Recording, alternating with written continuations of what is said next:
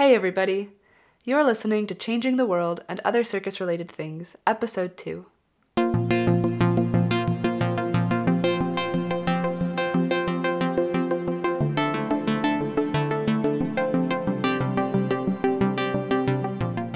I'm your host, Eliana Dunlap. I'm very excited to bring you today's episode, in which we will be speaking with my dear friend Nettie Lane. Nettie is a circus artist and teacher based in Brattleboro, Vermont, USA, who is working on an exciting performance project about our relationship to the environment. Enjoy. Hello, everybody. I'm here with my dear friend Nettie Lane. Welcome to the show. Thanks, Eliana. So I know you pretty well, but some of our listeners may not. So do you want to start by just telling us a bit about yourself? Sure. My name is Nettie Lane. I live in Vermont in the United States. I met Eliana, or Lama, that's her nickname, at the New England Center for Circus Arts. I was in their professional track training program in 2008, 2009. Now I'm on staff there. I teach for NECA, but also teach in a number of other places. I teach clown is one of my specialties, and I also do the German wheel. I came to Vermont in 2008, like I said, to go to circus school, and before that, I was an education director for an environmental nonprofit, and it was a hard decision to go to circus school, and that was because I was looking at the world and all the things that are happening in the world, and I went through an internal struggle, feeling it was a little bit indulgent to just go to circus school when so many things are happening. But I really do believe art and story can help us see differently and transform. And so I just followed my passion to circus. Awesome. And so you've done quite a few projects related within circus related to environmentalism and social justice. Can you tell us a bit about some of those? Sure. I mean, I'm working on a project now, so I would say that kind of my life before circus, I was pretty involved and active, not only in work with environmental nonprofit. I was doing a lot of connecting children to nature and doing restoration, giving back to the land in some way, whether it's through creek restoration projects or, taking out invasive species. I also worked for the Climate Protection Campaign in Sonoma County, California, and at first was, not an apprentice. Intern? Intern, where I, sorry, just drew a blank, where for the city of Santa Rosa, I did a greenhouse gas emission survey, which was very, very tedious because it was before they kept electronic files. So I was going through things like old light bills and all that kind of thing, but basically to establish a baseline so that they can make target goals in reduction to their greenhouse gas emissions as a city. Mm-hmm. And then after that project, I helped, through the Climate Protection Campaign, helped other interns work in the other cities in the area to do the same. So I'm telling you this because this work has, it's a thread that connects me to the project that I am working on now, which is mm-hmm. called Count to 12, Finding Our Way Home. Mm-hmm. And the title comes from the Pablo Neruda poem, Keeping Still. And okay. Finding Our Way Home is inspired by a quote from the Traveling Jewish Theater. Okay. It's from a show called Coming from a Great Distance. And the quote is, stories move in circles, they don't move in straight lines. So it helps if you listen to circles. There are stories inside stories and stories between stories, and finding your way through them is as easy and as hard as finding your way home. And part of the finding is getting lost. And when you're lost, you start to look around and listen. So between those two things, the show, it's a bigger project than just a circus show, but it's inspired by the work with the Climate Protection Campaign and my environmental work, which also leads to environmental justice and all that kind of stuff. But it's taking these issues and trying to express them through theater and circus arts. Cool. Awesome. So how have you approached, in terms of expressing these ideas and these stories through circus, how have you approached that process? Because what I often struggle with is, like, circus can feel quite abstract. And so how have you approached, like, the storytelling process through an abstract medium? Well, what I've done, since I am a clown teacher, it actually informs how I work. And so, for example, one of the things, I wanted to use the German wheel because for me, there's so much metaphor. So I kind of looked at it like as if I was doing a clown exercise where, you know, it's a wheel, but what else is it? Okay. So, like, you take a prop and you do these quick, okay, it becomes this, it becomes that. So I try to look through that lens at the apparatus to see, well, how can this be used in light of these issues? So that's one approach. The other thing is I've been able to get a grant from the Turkey Land Co. Foundation to do an artist residency on Martha's Vineyard in Massachusetts. And the first residency, this project was just a seed.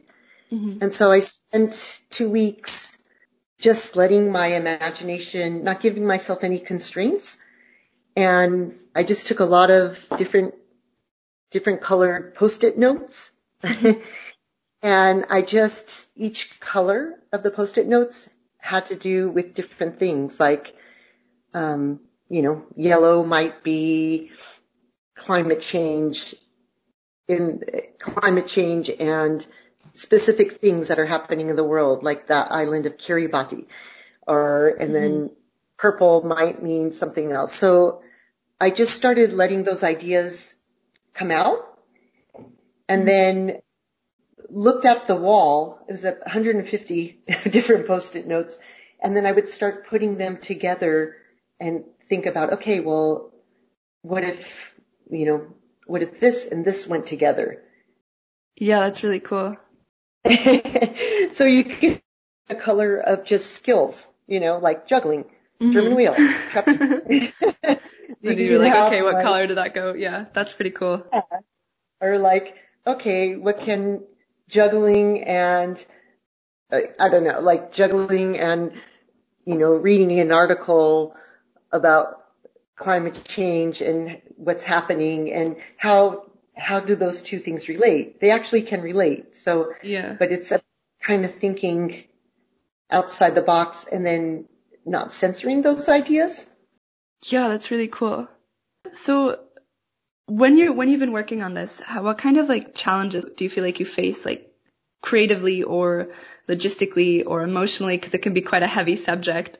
When you're working on this project, what kind of challenges have you faced, and how have you approached those? Well, there's been a few challenges.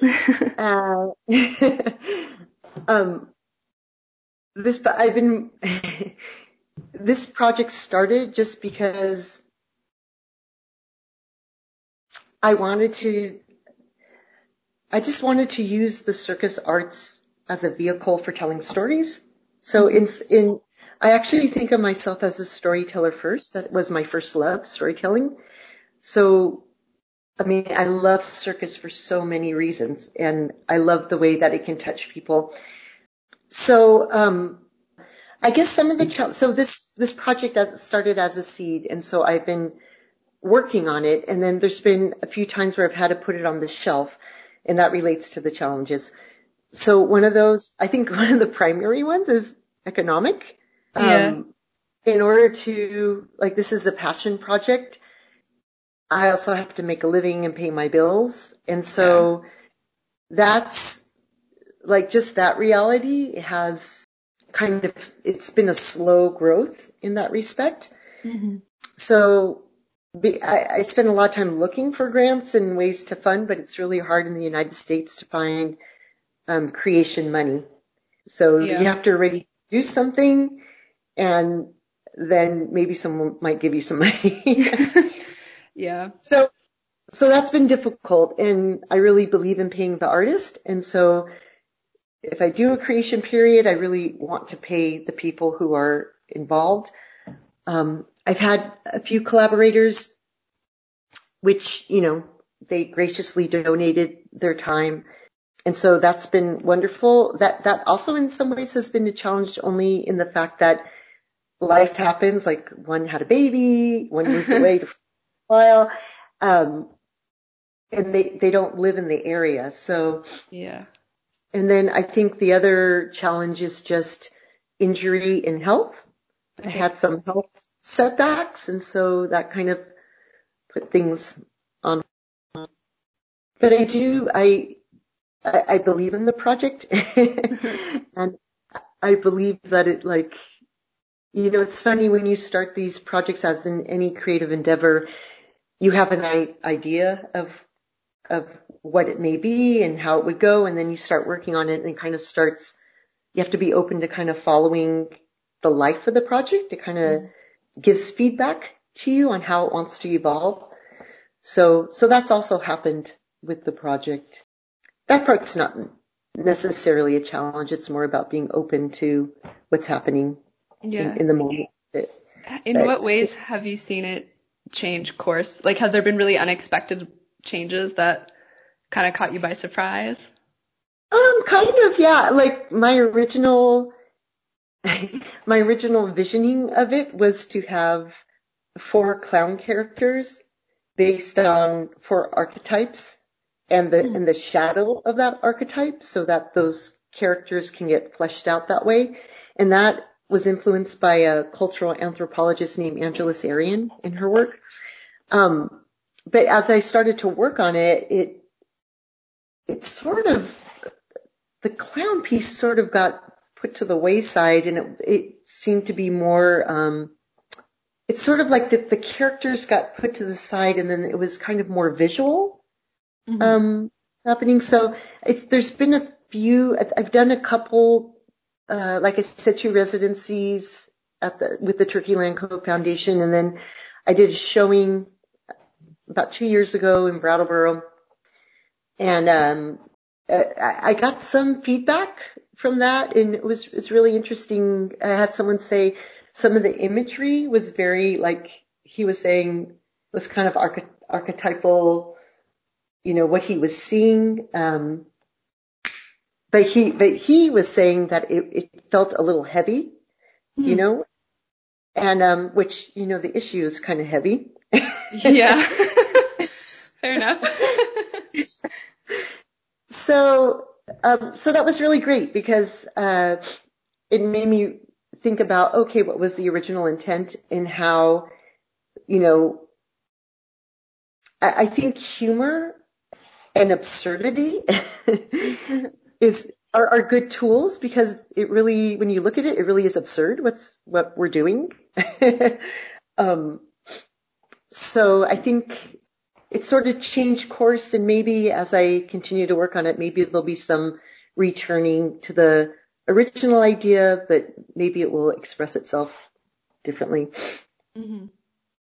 What's next with it? Do you have any plans for the future with it, or just kind of working on it slowly? How are you moving forward now? It's been on the shelf for a number of reasons, but I have a renewed commitment towards it.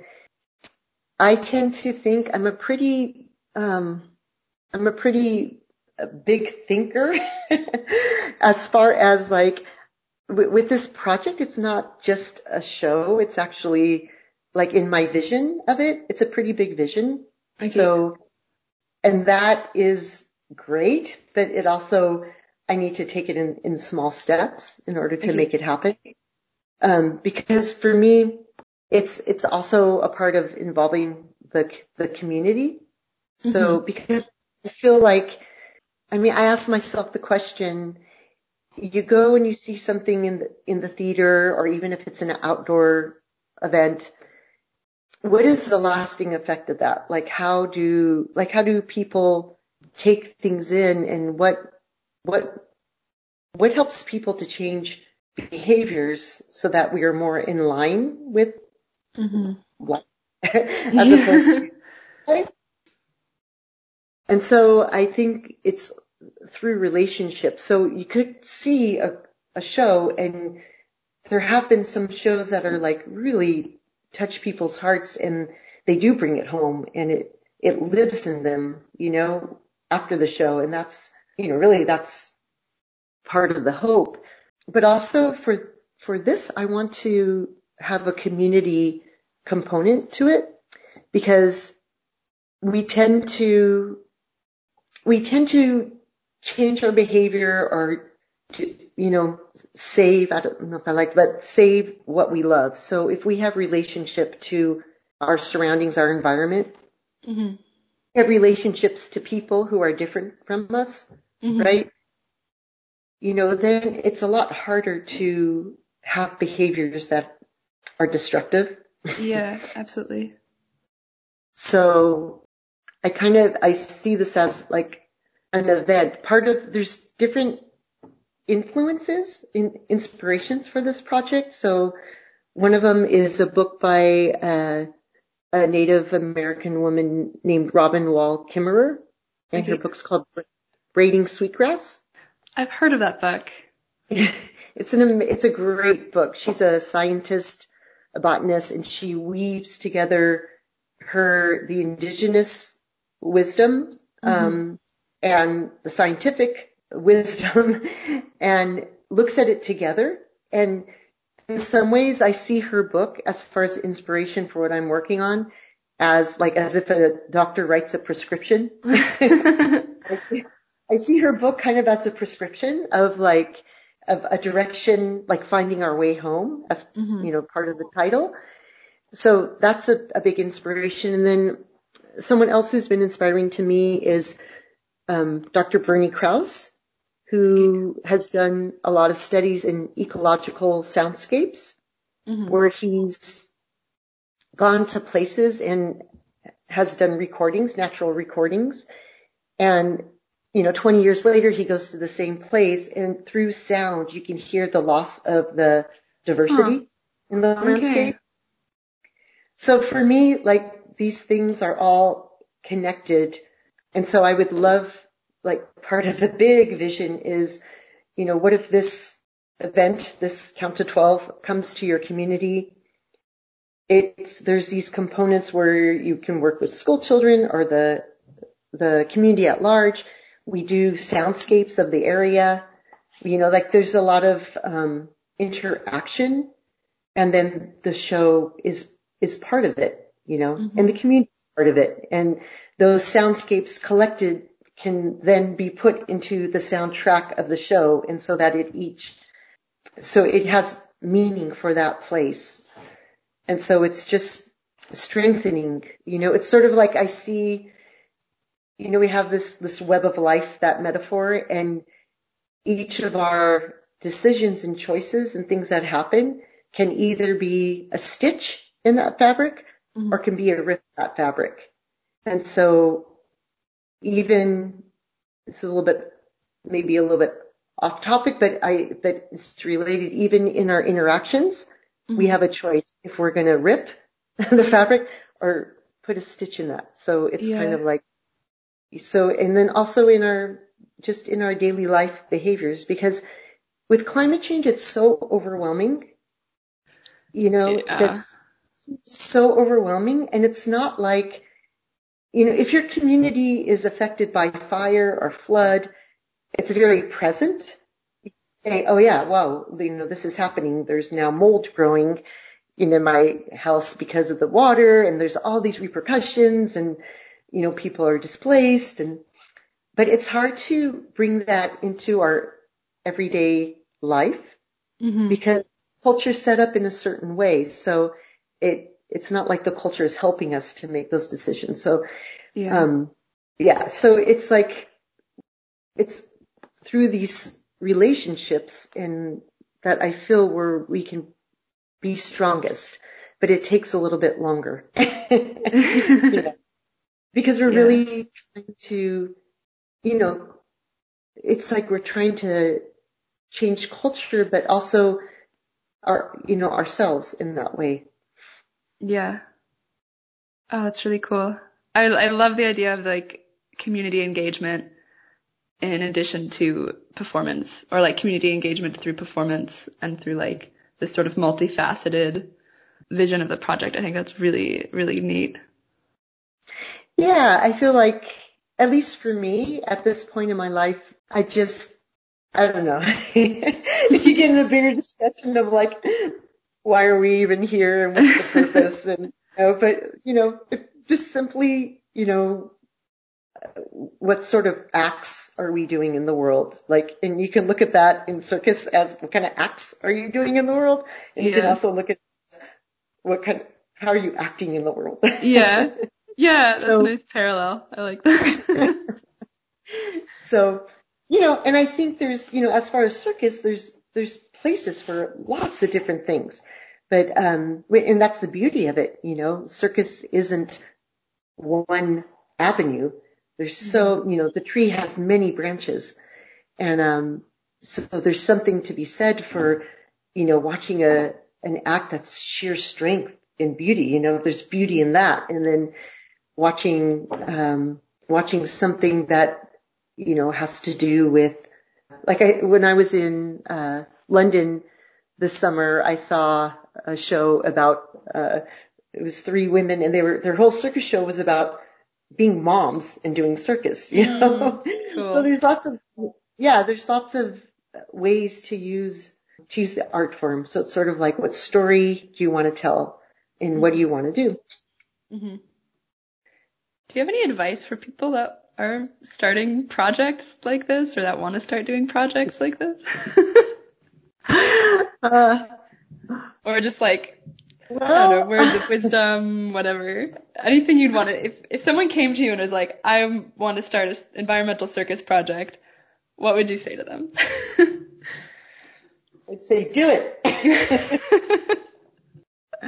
I don't know. My project hasn't come to fruition, so I don't know. I guess, what advice would I give myself to help me get my project to fruition? I think it's just persevering, like it is, that there, those constraints, like I know, like Open Ring Circus is putting on Jack Kavanaugh's company is putting on a circus show. And I know, like, we've talked about, like, it's hard to be an artist and just, pay your rent and do all those things. So, I think just persevering, and I think it's important to find community in it, because that's the other thing with this show. Like, some people have said, because I'll have someone collaborate for a time and then their lives change, and people are saying, oh, why don't you just do a solo show? But I really feel like I want, like, that's part of the problem I see, this individualism.